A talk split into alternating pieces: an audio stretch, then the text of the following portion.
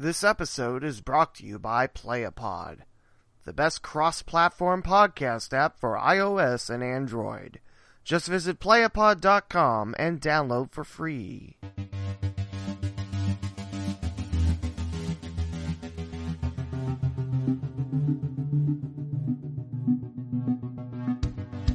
This is The Gem on the Queen's Crown, a podcast talking about Cincinnati and Dayton, Ohio sports.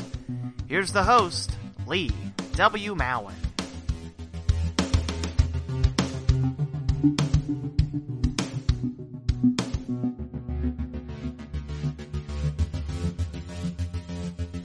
It's episode 37, and you're listening to the only podcast talking Cincinnati and Dayton, Ohio sports. Available on Apple Podcasts, Google Play, the iHeartRadio app, Stitcher, TuneIn, Acast, Castbox, Radioline, Spreaker, Podbean, Podchaser, Podcast Pup, Pocket Cast, Overcast.fm, Player.fm, Beyond Pod, Listen Notes, Podbay.fm, Radio Public, Potable, and now on Radio Yo, Audio Burst, and hopefully Playapod. So two weeks since my last episode, the logo episode, if you remember. And going back and thinking about it, I thought that episode sucked. Now, of course, I don't know about any other podcasters, because, you know, I don't really talk to other podcasters. But I feel like there's always that episode you feel like there's always something missing. I love all the interviews that I've done. Well, couple in the beginning had terrible sound quality, which, you know, wasn't great. But the actual episode itself was really nice. Whereas, I felt like I just flopped on the logo one. I had this all planned out. I had an outline planned out. I wanted to focus on local logos and names, and it turned out I didn't do anything close to that. So maybe one day I'll redo it, like have a better episode talking logos. I don't know though. Also, notice that I ran through all the available platforms that this podcast is on. It's mainly just to make sure that all of them are still active. Like, I spent about 30 minutes this morning making sure that everything that I say on the intro and outro is still active and it hasn't kicked me out for some reason. So there's that. If you're wondering why you heard the old the old uh, intro. So two weeks since the episode, what's happened to this podcaster? Well, uh, we had a family emergency. Don't really want to get into that, but uh, thoughts and prayers are appreciated. Also, there is a GoFundMe page if you feel like being generous, it is quite appreciated. And also, other than the family emergency, I've just. If you saw my tweet on Twitter about how I'm feeling lately, it's uh, it hasn't been the greatest time, or a good time, even if you want to go that far. But yeah, I every chance that I got to do the podcast, I just look and I'm, I don't know. I'm just kind of down about it because I thought by now, you know, it'd be a little bit bigger and a little more popular because let's face it, around here, you know, people talking Dayton sports isn't isn't exactly, you know, the most spread out topic and you know, adding Cincinnati to the mix, you know, figure I get a bigger audience by now, but so yeah, I I haven't looked forward to doing an episode. But I'm forcing myself this morning before work, which by the way I'm heading out to Wright State for softball as the Raiders look to take the doubleheader from Youngstown State who's currently trailing the Raiders for second place, right behind first place UIC. So if you feel like coming out, it starts at 1 p.m. on the 25th of April. So if you're listening to this before that or after that, then uh, don't come out unless there's a game that day. There we go. That's why it's taken two weeks to get back into the swing of things. So, you have to be thinking, two weeks, there's got to be a lot of sports that happened between then and now. Well, you're darn tootin'. We had a manager change down in Cincinnati. We started the season in Dayton, Ohio, single A affiliate of the Cincinnati Reds, of course, the Dayton Dragons. College baseball and softball still going strong. Next month is the wind down month where you play your last regular season games and head to the conference tournament. One team in town looking very good to host the tournament uh, on campus, so I'm very, very excited for that. And there is a team in town that's had a 16 game winning streak. So we'll dive into everything. There's a no hitter thrown. I was involved in something very cool. And also, there is a deal in Cincinnati for a possibly MLS soccer stadium. So let's go ahead and jump into all of that. First off, we'll start with Wright State Sports, mainly because, like I mentioned this morning after the podcast is uploaded, I'm went straight out to be the PA announcer for Wright State softball versus Youngstown State. So, we'll talk about baseball first. The Raiders are coming off a series win at Oakland, not Oakland, California. That's Oakland, Michigan, home of the Golden Grizzlies. And before Oakland became a Division One school, the Pioneers. So the Oakland Golden Grizzlies and the Wright State Raiders played each other at Michigan. Raiders came out with two big wins, fell in the second game six to four. The Raiders had 14 runs in the first three innings for the series deciding game. Raiders have yet to drop a series on the season. They have one sweep under the belt, and that was against Youngstown State, who was tied for first with the Raiders. I believe that was coming into that series, and Wright State swept the Penguins at Nischwitz Stadium. The Raiders still have series at Milwaukee and at Youngstown State. The at YSU series is this weekend. And the Raiders still host UIC and Northern Kentucky. The Horizon League having six teams in for college baseball, which is the minimum amount a conference can have for an automatic bid to the big dance. Now, of course, you always hear the rumors. Well, maybe you don't, but if you follow Wright State and Horizon League, you hear rumors that they're going to add schools. Fort Wayne's been a hot one to add. I mean, fairly big media market, very close to Wright State, and I'm trying to think where would they be closer to? Detroit, Oakland. They're not too far away from Detroit. So Fort Wayne's been a popular school to mention mixing in. Also, IUPUI. I can't believe I forgot that, but that would be an Indiana Purdue rivalry, as both schools are operated by Indiana and Purdue on a joint type of agreement. I think at uh, Fort Wayne, which is what their athletics are called, but the campus is still IPFW. I feel like Indiana runs the the medical side, and everything else is Purdue.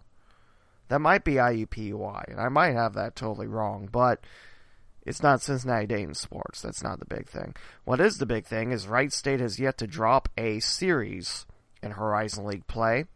Milwaukee's in second place. UIC was in fifth place and has now risen up to third.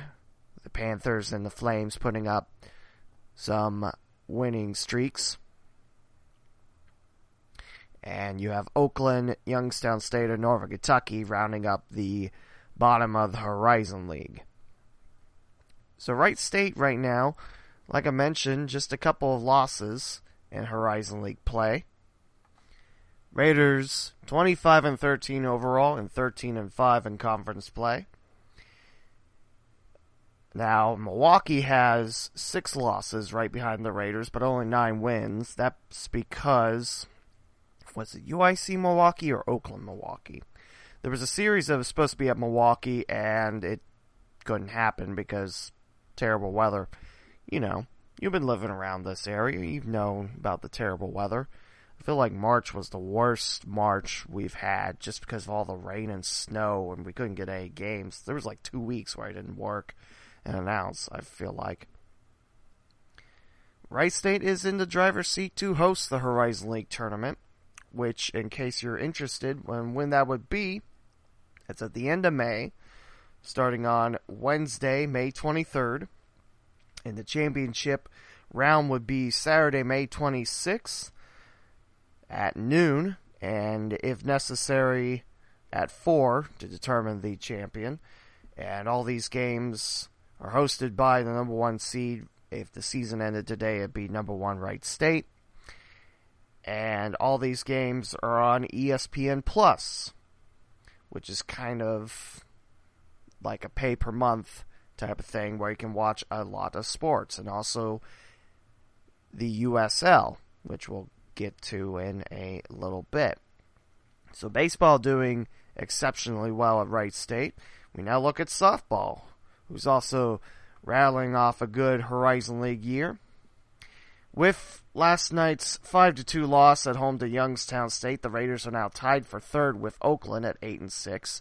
The Raiders took 2 out of 2 at Oakland. And in college softball in the Horizon League, since there are all but one schools participating in the sport, Milwaukee the only one that isn't, you only have a series with a conference foe. Meaning, in Horizon League for college baseball, you're at one place and then you get to host them. And, you know, vice versa. And it's not like, you know, you see the same opponent twice in a row. The Raiders, 8 and 6, have lost five in a row, and that's stemming from a doubleheader sweep in the hands at Miami U and at home against Morehead State. Raiders looking to rebound and hand the Penguins some losses. Youngstown State 10 and 6 in second place, 20 and 20 overall, and winners of five in a row behind the 11 and 3 UIC Flames, 22 and 17 overall is UIC. Like I mentioned, Raiders tied for third in conference with 8 and 6 Oakland. Golden Grizzlies 14-22, Wright State 14-26. Behind the Raiders and the Grizz are Detroit Mercy and the Titans 6 and 7, 11-24. IUPUI, Green Bay, Northern Kentucky, and Cleveland State round up the bottom four. Just like baseball, number one gets to host it. Right now, that'd be UIC in Chicago. Raiders head to UIC this weekend, which is weird. I was talking to one of the softball players about this while we were working Reds Futures, which I'll talk about in a little bit. But you're playing Youngstown State during the week. The Raiders had the weekend off Youngstown State comes in Tuesday, Wednesday, then you pack it up, head to Chicago Friday and Saturday, I believe. I don't know. I don't make the schedule. I don't claim to know how to make schedules. Just throwing that out there in case you cared. So the Raiders have a couple more games at home. Softball wraps up a little quicker than baseball does. The Raiders still have the DH versus Youngstown State today at UIC, and to close up the season, there will be a three game pack against the Cleveland State Vikings. If I remember the standings just a minute ago, the Vikings are in last place. That's May 4th, May 5th. May 4th's game, a single game at 4, and a DH on the 5th at 1 and 3. So come out, see Wright State softball at the WSU Softball Stadium, right in the corner of Raider Road and University Boulevard, right by 844. And very cheap tickets to get in. Come out and see your Raiders play baseball and play softball. Now we swing over from Wright State over to the University of Dayton, where the Flyers just completed a 6 3 win against the Ohio Bobcats. Good win by Jordan Cox, the right hand pitcher, going seven innings strong, striking out six. And the Bobcats took the lead, but the Flyers scored six unanswered runs. Ohio would put two on in the ninth to close the gap, but the Flyers win it 6 3 yesterday. A good non conference win for the Flyers, as now they'll take the long trip to Virginia, take on the Richmond Spiders. So now we'll tell you about the standings in the A10. The Flyers looking up towards that last spot in the A10 tournament. Not everyone goes to the tournament for A10 baseball. Your top seven do. So right now it's St. Louis on top, 11 and 1. The Billikens normally have a very good program. This year, no exception. They're 25 and 14. Right behind the Billikens, VCU and Davidson. The Flyers still have to go to Davidson. I believe that's the last series on the regular season. George Washington 8 and 4. The Colonials took two of three from UD at Woerner Field. Fordham seven and five, George Mason seven and five, Richmond six and six, and that's your cutoff between who makes the tournament and who doesn't. Rhode Island six and nine, Flyers tied with LaSalle four and eight, St. Joseph's and St. Bonaventure four and nine, and UMass at four and eleven. That's your look at the A10 standings in baseball. The Flyers just a couple more home games to go. A three game pack with the University of Rhode Island mid May, I believe. And also two non conference tilts against Bowling Green and Toledo. In fact, while I was signing off to tell everyone about the next home game, I realized it's not till May the 8th. It's a pretty long time. So the Flyers will be on the road for a little while. In fact, they're on the road today at Fort Wayne, a 3 o'clock game in Indiana. And then it's off to Richmond, Virginia. It's off to the Bronx to take on the Fordhams. And then back home to take on Bowling Green. Going up to see Eastern Michigan, hosting Rhode Island for the last A10 series at home and then hosting Toledo on the 15th of May to close out the home portion of 2018 at Davidson. If the Flyers play their cards right, they'll be in the Atlantic 10 Championship, which will be held at Barcroft Park in Arlington, Virginia, May 23rd through May 26th. That's Flyers baseball for you. And I must say, being the PA voice of both Division One baseball teams in town, it's really, really cool to think about, actually. You get to see both sides of the rivalry. You get to see both sides of the coin. And it is nice to have both jobs. We look at Flyers softball, who's 23 and 20 overall, but 12 and 5 in the Atlantic 10. I get the standings pulled up here. You're listening to episode number 37 of the Gem on the Queen's Crown, where we're recapping last few weeks and talking about spring sports. UMass leads the A10 in softball, perfect 16 0 record for the Minute Women. Fordham 15 and 1, Dayton 12 and 5. That's your 1 2 3 punch. George Mason 9 and 8, George Washington 8 and 9, St. Louis 7 and 8, St. Joseph's 5 and 10, LaSalle 3 and 11, Rhode Island 3 and 12, St. Bonaventure 1 and 15.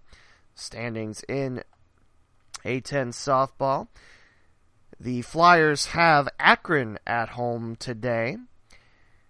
And that'll start at 2 o'clock. That's a DH again out the regular season. Today is supposed to be the last home games of the season for the Flyers. UD has trips to George Mason and Fairfax and Rhode Island and Kingston Rhode Island.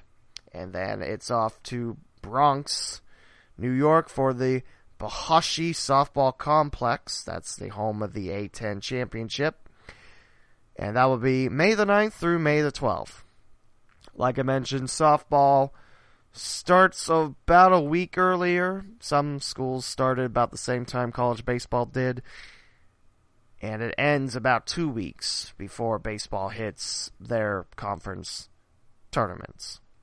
That covers Wright State and Dayton. Now we look at Sinclair baseball. Head coach Steve Dintaman and his Tartan Pride have put together a 28 and 8 record and in conference 12 and 2 and a 16 game winning streak. Very impressive for Coach Dintaman and the Tartan Pride. They'll be home today for a single contest against the JV squad of the University of Charleston before hosting two doubleheaders against Clark State Community College this Friday and this Saturday. And that will be the last home series of the year for SCC. They'll be at Eastern Gateway Community College. That's in Steubenville, Ohio.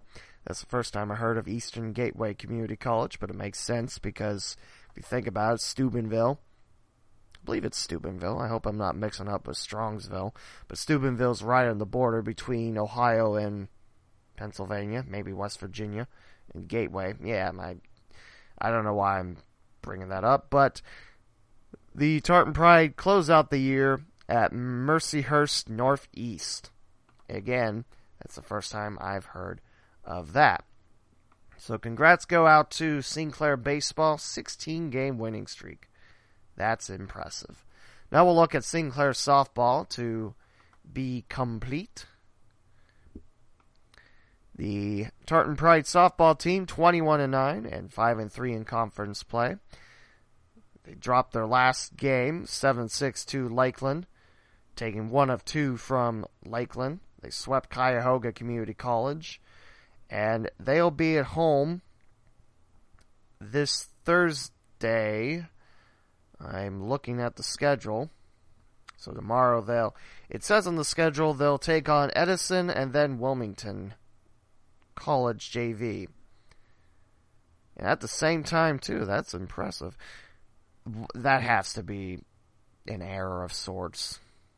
So, they'll be at home. The Tartan Pride softball team will be at home tomorrow against either Edison or Wilmington College JV. If you see the neon green colors with the WC logo, that's Wilmington. Those, although that could be the old jerseys that Wilmington wore. I don't know. And if you see Chargers logo, that's Edison. Or as Mark Schlemmer always calls it, the light bulbs. I shake my head, Mark Schlemmer. By the way, Mark Schlemmer sounding quite awesome on Wing AM. You can catch his show along with former WWSU sports director Justin Kenner, 3 to 6, 1410 AM. And now we look at the Dayton Dragons. We'll start off with the Dragons. Dragons have done much better on the season compared to the Cincinnati Reds, but then again, that's not saying much. Did you hear the Reds actually have a winning streak going on? Two in a row. Blew a four run lead in the top of the ninth, but, you know, you'll take what you get. Dragons have dropped the first two of four in Lansing. Last night, a 7 0 decision for the Lugnuts. And the night before that, Lansing got rough on Hunter Greene. Spot eight runs in the first two innings against the Dragons. Dayton made a good comeback of it, but Lansing held on to win. So, two wins in a row for the Lugnuts. The Dragons have now dropped four straight. It's having a nine game winning streak. And we'll tell you the next home game is this weekend at Fifth Third Field. If you're around the Dayton area, you can watch it on CW, which should be 26, or wherever your cable or satellite provider has it on, maybe 13. I don't know all the numbers. It's on CW. You can watch them there. And if you're there at Fifth Third Field, mm, say hi to me. I, you know, in the booth next to the radio room. West Michigan leads the Midwest League East, 11 and 4 the Whitecaps. Lansing 11 and 6, one game behind. Dayton two and a half back and one and a half out of a playoff spot. In the Midwest League, you can either win your half or be second for a wild card. And if you clinch the spot in the first half in the playoffs, you don't clinch, you know, like a double spot. It'll be the top two teams in that second half. Dayton's two and a half back, nine and seven now are the Dragons. They have lost four in a row. Bowling Green 10 and 9. They took three of the first four from the Dragons. Two at their place, one in Dayton. Lake County 8 and 8, South Bend 7 and 9, Fort Wayne 7 and 12, and Great Lakes is 4 and 12. Dayton was supposed to play at Great Lakes for their second road series, but it turned out that it was a snowy weekend and a terrible time to play ball. So that whole series got snowed out. So Dragons, this team looks very promising. Three catchers, and most of it's a most of the games are designated hitter and catcher combo duo. Uh, Clementina having a hot bat, batting over 400 in the season. There's also Very. Earlier in the season, it was Very. We were trying to pronounce that in the official scorer's room, and that was a fun time. And Morgan Lofstrom played the last three regular season games last year in the Dragons fell to Fort Wayne in the what was it Eastern Division semifinals? Yeah, I guess that would be. We'll take a look at the west side of the Midwest League. Clinton leads all 11 and 4. Lumber Kings having a good year. And a seven game streak. And that was snapped last night, I believe. Maybe the night before. Cedar Rapids 8 and 4. Kane County 9 and 7. Beloit 7 and 6. Burlington 8 and 8. Along with Peoria. Quad City 6 and 10. Wisconsin 4 and 14. I'll tell you the upcoming home series. It's against the Tin Caps of Fort Wayne. Dragons looking for some revenge after dropping two of three in Indiana. And like I mentioned, Saturday and Sunday, those games will be on television in the Dayton area. Again, that's the CW channel 26, might be 13, might be a different number. I don't know. You don't have the same cable as me, do you? You might, but find it. It's on Dayton CW.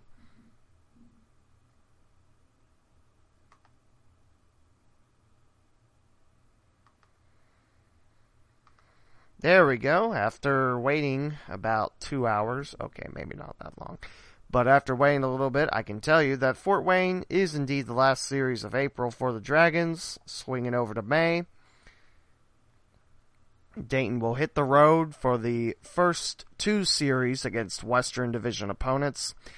In the Midwest League, it is similar to what interleague play used to be, whereas you play these teams once, and if you're not hosting them, you don't see them unless you go on the long road trip. Most of the Western teams start off in Illinois and they go as far as Iowa and as far north as Wisconsin. The Dragons have Burlington, Iowa on the road map, and then a swing over to Clinton, Iowa. I mentioned the Bees and the Lumber Kings. And then Dayton will host Cedar Rapids and Peoria before ending interleague play for the half and then heading back up to Lansing for another four game pack. Lansing's always had the Dragons number, and Lansing's the Toronto Blue Jays single A affiliate. It seems like Lansing knows how to play Dayton. I mean, they're they are always a strong club. That and West Michigan, Whitecaps and Lugnuts always seem to be the top two muscle flexors in the East Division. Great Lakes will come into town. Hopefully, no snow mid May. 18th, 19th, and 20th. Lake County, a four game swing again. And then to close out the month of May, Dragons will be at Bowling Green for four and hosting West Michigan before that homestand ends in June against Lansing. And then on my birthday, Tuesday, June the 5th, the Dragons will be at Lake County. So now we'll talk about the Reds. You know about the horrendous start. I know about the horrendous start because most of my friends on Twitter talk about the Reds, mention how 3 and 18 is unacceptable, and I totally agree. So, you saw that Bryan Price got canned as the manager of the Reds. Very classy after a couple days. Thanked everyone. Bryan Price wasn't the main problem with the Reds, but he certainly wasn't the cure all fix for a World Series ticket. So the Reds got rid of him and also Mack Jenkins, the pitching coach, which I don't know what was worse, pitching or hitting. but actually, I'll pull up the statement from former manager Bryan Price. Like I mentioned, I felt it was very classy. Went 279 and 387, which is a winning percentage of 419 since 2014, becoming the manager in Cincinnati. And I was wrong. It was 3 and 15 start. I thought it was 3 and 18. Jim Riggleman is the interim manager. There's been talks about who's going to step in to become the you know, full-time manager. I don't think Riggleman's the answer either, but what do I know? I'm just a guy holding a blue snowball microphone in my hand and talking local Sunday sports. There's a lot of people that want Barry Larkin as manager of the Reds, and I think Ken Broo on WLW said it best. Why would you want a Cincinnati treasure get booed like that and get canned? Why do you want to put that on him? I feel like you don't want to do that. I mean, Larkin has a tiny bit of experience managing. He managed the Brazil team. I'm going to say World Cup. I know that's not true, but yeah, you know what I'm talking about. A couple years back. But other than that, none. Would it be cool to see Larkin back in Cincinnati? Of course it would. Part of the Reds? You bet. But you're willing to put someone so highly regarded in Cincinnati as the top spot managing the Reds? I don't know. Joe Girardi's name's been thrown a couple times, and then people will throw back that he's waiting on the St. Louis Cardinals job to open up. That'd be a solid pick, in my opinion. Lou Piniella, he suffered that stroke, what was it, last year? This spring? I mean, Farrell got hired as a scout for the Reds, I believe. I don't know. He has a job with the Reds, but he's also, you know, Sunday night baseball commentator on ESPN. But we're going back to the statement issued by Bryan Price, and this is from MLB.com. I got it from Reds.com. So, and also M underscore Sheldon on Twitter posted this as well. It is with tremendous gratitude and appreciation for the eight plus years spent as a member of the Cincinnati Reds organization that I bid adieu to so many wonderful friends and coworkers. I wish Jim Riggleman great success as he takes the reins of the club and send a heartfelt thank you to a cherished group of players, coaches, trainers, and clubhouse family that stay connected, work tirelessly together, and who collectively face challenging times head on. Also, if you don't know, Bryan Price was the pitching manager of the Reds the last few years of Dusty Baker's reign in Cincinnati. Hence, you know, why Bryan Price was hired in as the manager of the Reds. It's a very classy statement. Didn't issue a press conference. It closes out with saying, My wife Judy and I are grateful for our years in Cincinnati and for the outpouring of friendship and support offered through our time in the Queen City. My best wishes to the Cincinnati Reds and to everyone in Reds country. Like I said, very classy. And it's tough to see someone lose their job as someone that is having tremendous trouble finding a job. You don't want to see people lose their job, but a change was needed. Voice, a new voice need to shake things up.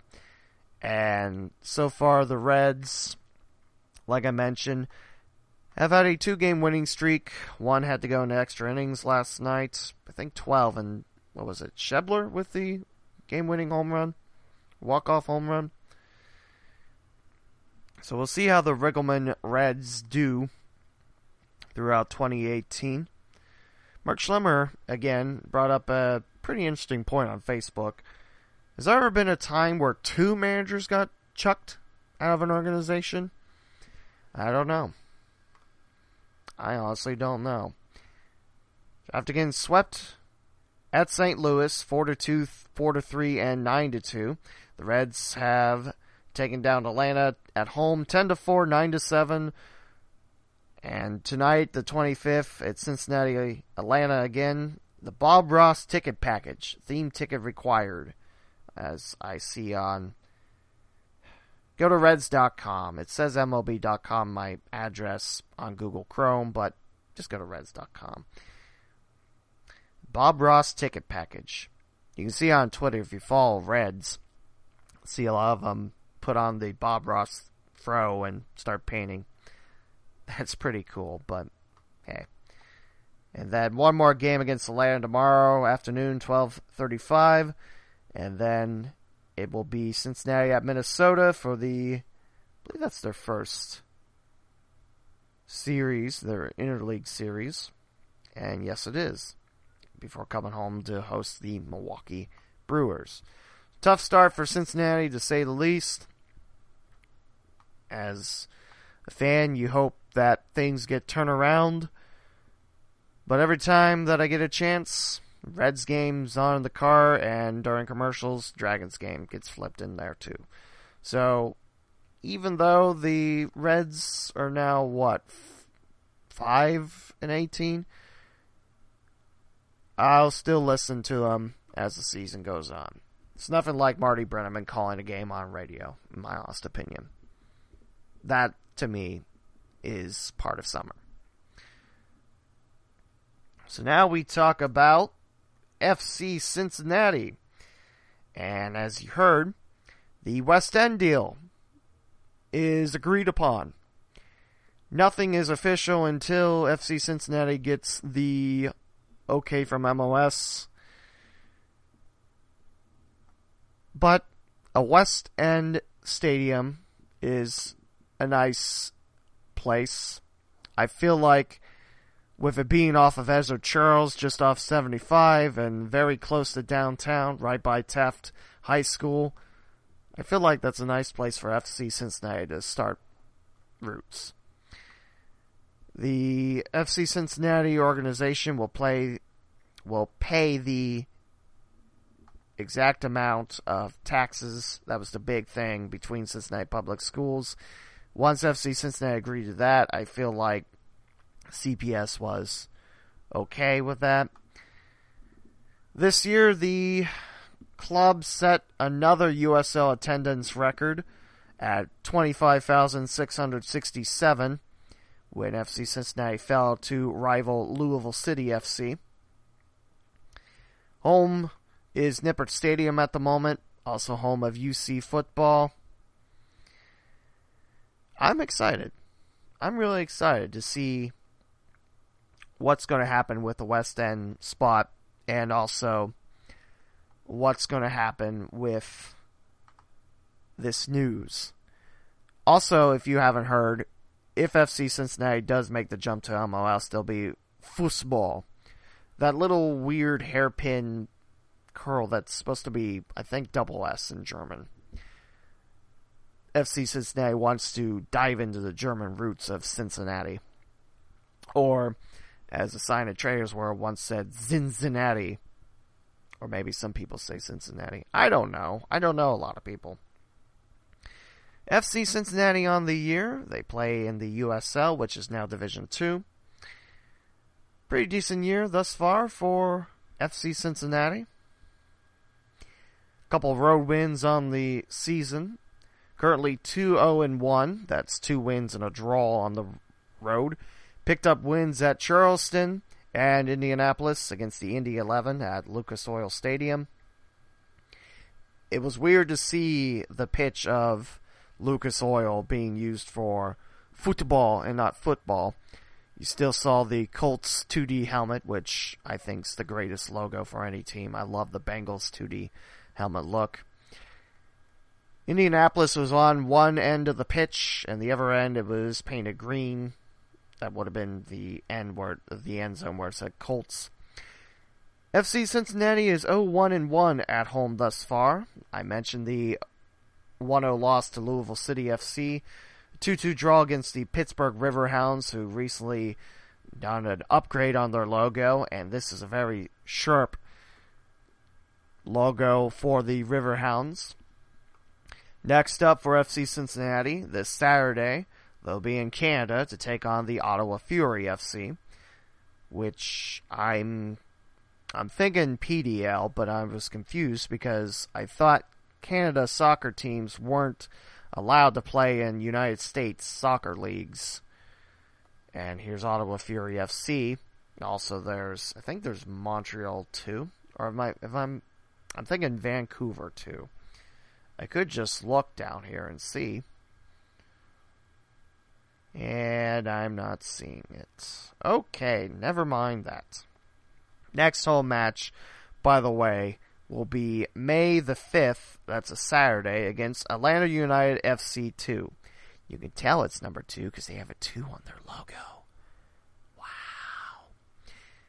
There was a funny picture. I hopefully liked it, and hopefully you saw it on my timeline, which is twitter.com slash the Lee W. in case you're interested in such things. Someone photoshopped a giant foosball table on the side of where the stadium would be built. Right now, it's the home of Stargel Stadium, home of Cincinnati Public Schools Sports. Stargel would be moved, in quotes, moved over to an empty lot south and west of where this stadium would be built. And it would go on when the field wasn't in use. So there's no postponements or, hey, go play over here. We're building type of thing. Also, there is Open Cup schedule too. Well, for the first game. FC Cincinnati on May 16th at home. Actually, this is going to be at Gettler Stadium, home of UC Soccer. FC Cincinnati will take on either Detroit City FC or the Michigan Bucks. Michigan Bucks in the PDL, one of the stronger teams, also a team that plays indoors, but since the dimensions are same as outdoors, I don't think that matters. Probably helps with the weather. Now that I think about it. But then again, PDL really doesn't start until late May. Detroit City, one of the top teams in the NPSL. Great rivalry. Northern Guard, probably one of the best supporters groups out there and you remember from what was it, episode thirty-five with the Gem City Squadron, mentioning how much GCS really likes Northern Guard. So that's a hat tip to both Michigan Detroit City. And the season doesn't end until October 13th. That's regular season. Cincinnati will be in Nashville against Nashville SC. Last home game, September 29th against Indy 11, in case you were curious about such things. So we talked a little bit about Wright State, Dayton, Sinclair, Cincinnati Reds, Dayton Dragons, FC Cincinnati. I want to talk about something that I was involved in, and that's the Reds High School Future Showcase, sponsored by Skyline Chili. And what it is, it is a month long tournament, 108 schools in 55 games, 55 MVPs named. And those MVPs on the May 6th game, Cincinnati versus Miami, they will get a custom engraved Louisville Slugger bat with their name, with the Reds Futures logo, and they're honored on the field before the Reds take on Miami, which is really, really cool. I get to announce for the Wright State games. This year I've done five of six. The only reason why I couldn't do the six is because the softball game was during the baseball doubleheader. It was a lot of fun. It's a lot of fun to see these local kids get a chance to play at Wright State. Nischwitz Stadium, since going to turf, I mean, you can host a lot of games on that field. And a lot of games you will see at Nischwitz Stadium, especially during the summer when there's traveling tournaments and everything. Going back to the schedule on Reds.com or MLB.com slash Reds, just go to Reds.com, for goodness sake. All the teams that get to play in the tournament, they have a pregame parade before the MVPs are introduced. That's 108 teams around here. Now, some schools have both softball and baseball in the tournament. Northmont had softball, and then I got to see Northmont baseball that day or the next day, I should say. This is the first time that Wright State got to host softball games because the lights over WSU softball stadium that certainly helps, and you certainly have a chance to play nighttime games. Which doesn't happen as often as you think, but maybe in the future, who knows. Again, that is the 6th, and it's not mentioned on here on Reds.com, but take my word for it. I believe it still goes on until May the 6th. Actually, no, the last out is April 28th, now I'm thinking about it. So, yeah, May the 6th, you want to go watch great high school students, high school teams, high school kids march with the Reds. I definitely recommend it. It's a lot of fun and a lot of great games. Last game was Beavercreek taking on Miamisburg, and the Beavers won that 8 4.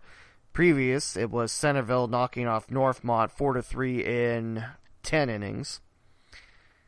Man, hell, I'll never forget that. It was ruled a triple by catcher Riley Polton. Hits off the right hand of the right fielder's glove, goes all the way to the track, and a throw is offline, allowing the runner to score from third. It just one at bat. I think it might have been the second pitch of that at bat, and we're just looking at each other like, what just happened? It's a lot of fun. It's great to see so many of the local kids play. And some of these kids, I don't know if it's because of Red's futures, get to have a shot showcasing their stuff, you know, for the coaches. I mean, I think, what was it? I guess it'd be two years ago since he's a redshirt freshman, but Quincy Hamilton of the Raiders was the leadoff batter against the Centerville Elks. Well, for the Centerville Elks. I forget who they were taking on. It might have been Beavercreek, actually. I have my scorebook in my car and I don't feel like going downstairs to get it. But yeah, there's some some of these athletes that I see at Reds Futures. They go on to play D1 ball. I saw Traben Thunderberg on the roster of the Ohio Bobcats. He didn't get to play, and he hasn't pitched. He was a pitcher and outfielder. I think he's being used just as an outfielder this year for OU. Which, by the way, that brings up the point that I saw Ryan Romick as the volunteer assistant of Ohio U. He was the pitching coach for the Flyers the past few seasons. I got to know him a little bit, so I went to dugout and said hi. It was pretty neat. It's pretty neat to see. But going back to the original point, you see these kids play, and you, it it's tremendous to be a part of. And I I hope next year there's a lot more games at Wright State, and I hope I get to do them again next season. The first baseball doubleheader was Piqua and Tip closing out the night. It was 14 to 1 Red Devils over the Piqua Indians.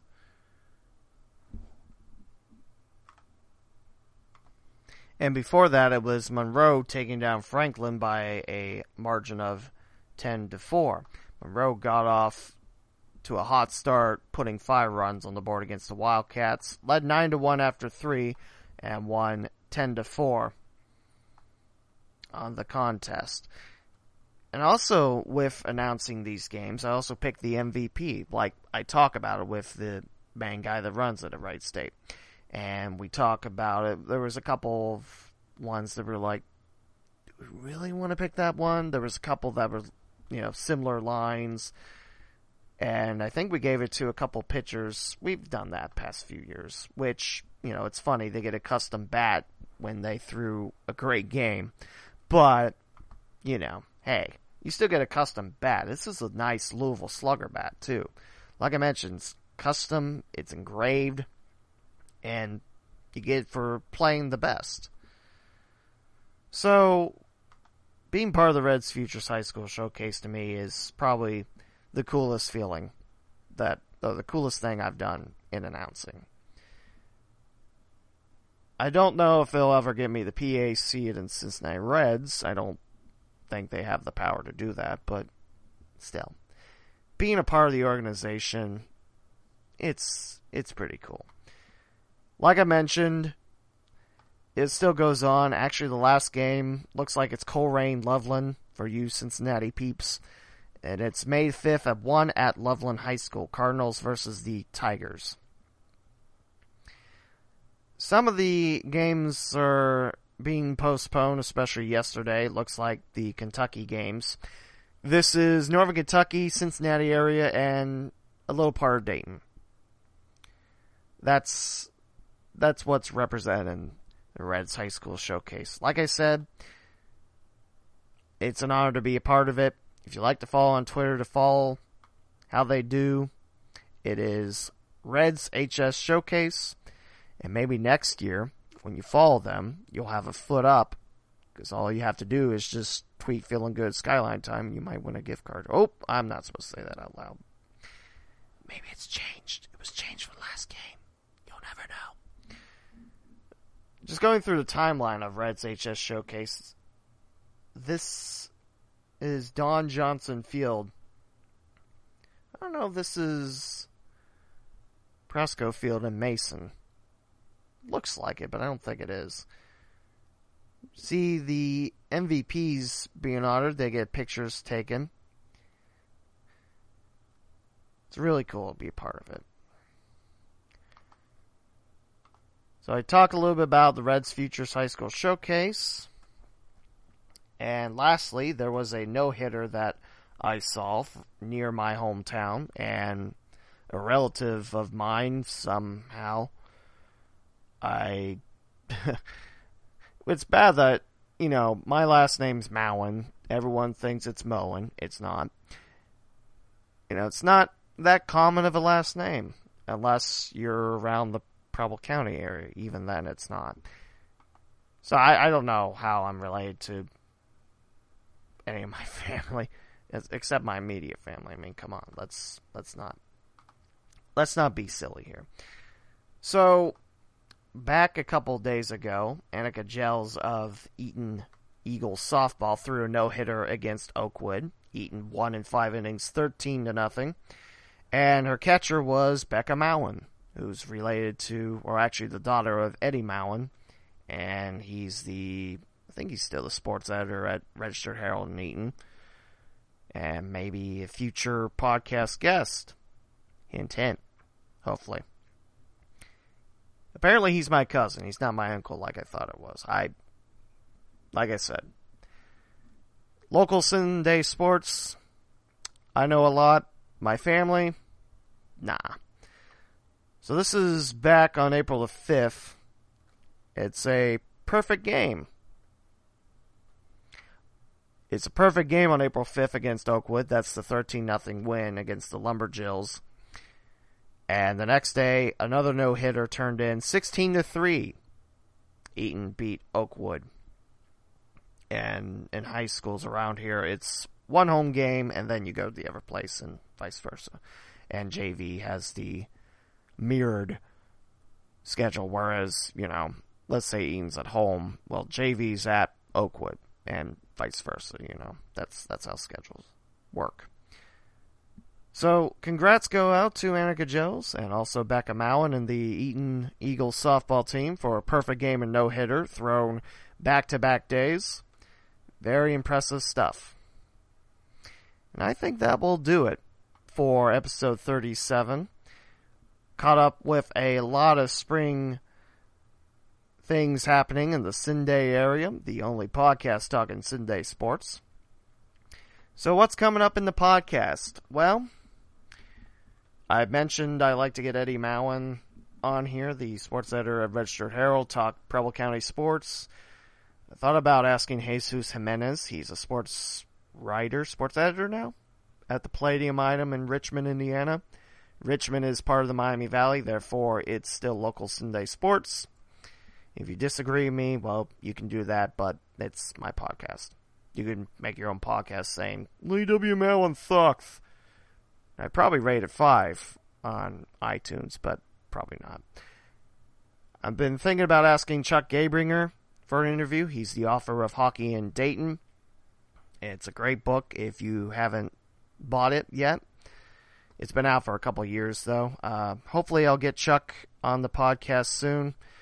I know I've talked to him, but then, you know, life life happened. Things, you know, things were thrown off kilter for a little bit. Also, I've been thinking about interviewing a couple of big Twitter names out there, and this would be Cincinnati versus Cincinnati Dayton versus the world type of thing. Get uh, get an outsider's view of you know our world of sports. I don't know when that'll be. I know I I asked one of them a couple months ago, and he probably thought I forgot or don't want him now, but that's not the case. It's just I I suck at life, pretty much. So hopefully that will happen soon. I'd like to get Mark Schlemmer back on, talk how his show's going. Because Mark helped me out growing the podcast.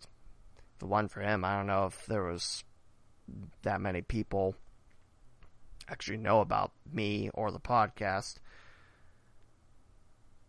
And I I don't know. I don't know what'll be happening in the future of the podcast. I still want to do it.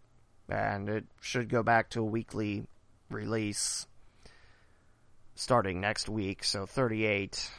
We'll see what happens from there. And if you're still listening to this, fans, uh, I'd like to ask you for a favor. Please review my podcast on iTunes. Doesn't have to be five stars. Well, actually, it'd help. I, have now done 37 of these, and I've yet to receive a review. Give me an honest review. And you know what? Give me some constructive criticism. What do you want to hear of a podcast talking Cincinnati Dayton sports? And don't say Ohio State because I'm not going to do that. It's not Cincinnati Dayton. If there's a Cincinnati Dayton player that goes to OSU and does great things, okay, fine, that's different. But this isn't for Ohio State. There's millions of other podcasts talking Buckeye stuff. I'm not one of them. I'm here to talk about Cincinnati Dayton sports because this is the area I lived in all my life. And I feel like it's underappreciated, and it's time to put the appreciation back in this area. So, yeah, reviews on iTunes, that would be nice. And don't one star because I told you I'm not going to do Ohio State sports. Thank you. That will do it for episode 37 of the Gem on the Queen's Crown. You can follow me on Twitter, the Lee W. Mowen. Give the Facebook page a like. It's the Gem on the Queen's Crown. And also follow the Twitter of the podcast, Gem on Queen Crown. And that will do it. Episode 37 in the books. This episode is brought to you by Playapod, the best cross platform podcast app for iOS and Android. Just visit playapod.com and download for free. Thank you for listening to the Gem on the Queen's Crown.